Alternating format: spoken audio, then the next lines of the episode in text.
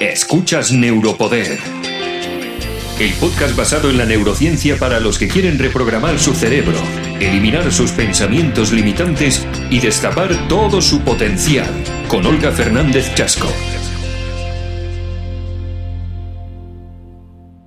Hola, bienvenido y bienvenida a Neuropoder. Espero hayas tenido una semana fantástica. En este podcast de hoy te voy a hablar de cómo muchas cosas de lo que crees sobre ti no son ciertas. Después de escucharlo, vas a poder ubicar pensamientos que no te pertenecen y ver tu verdad para poder brillar. Habrás oído muchas veces que eres lo que crees ser, pero ¿quién te dice que lo que crees sobre ti sea cierto? Has crecido y vivido con unas creencias que te han sido impuestas o que has hecho tuyas para poder adaptarte al entorno donde has vivido. Pero ¿te has atrevido alguna vez a cuestionarlas? Seguro que eres de los que crees ser gordo, no suficientemente guapo o listo, o eres de los que cree que el dinero no es para ti, o incluso crees que las cosas buenas solo les ocurren a otros. Pero ¿quién dice que esto sea verdad?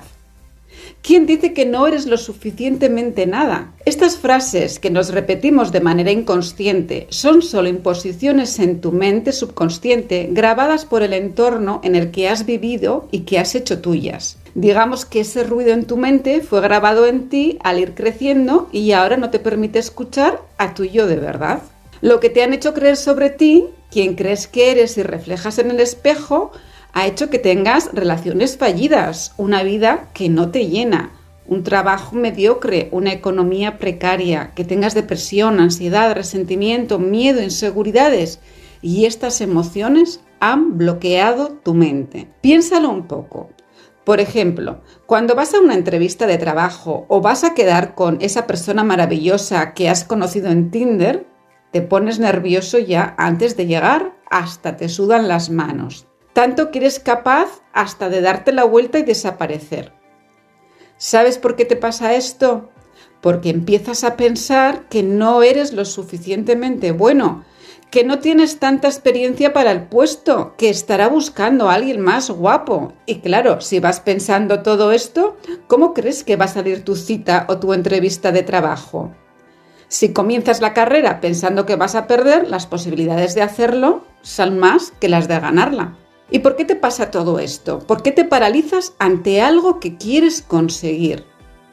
La respuesta está en estos pensamientos grabados en tu subconsciente que acuden a ti de manera automática, sin que te des cuenta.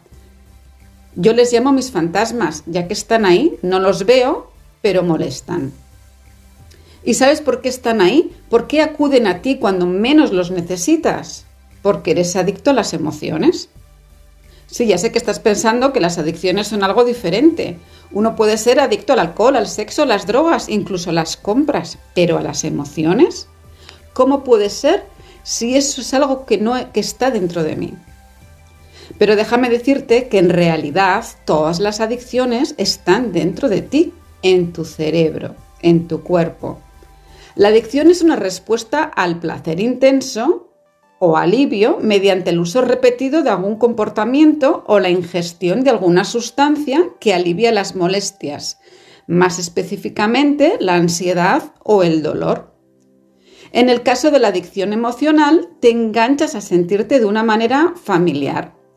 El costo de la adicción emocional es que vives a merced de los sentimientos provocados por las circunstancias y tus percepciones de estos eventos. Así que digamos, vives con las mismas emociones creadas por los pensamientos que se grabaron en ti cuando eras pequeño.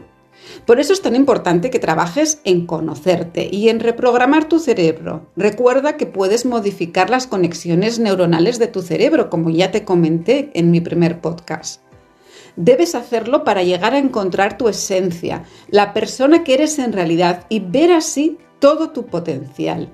Tienes que empoderarte y creer en lo que realmente deseas creer de ti, porque aquello en lo que creas va a ser lo que tengas en la vida. Tus creencias son lo que manifiestan tu vida. Y para ayudarte a tener creencias y pensamientos positivos, en el próximo podcast te voy a hablar sobre la neurofelicidad y cómo autoinducirte a la felicidad. Muchísimas gracias por estar aquí conmigo en Neuropoder. Hazte el favor de creer en ti y ser feliz.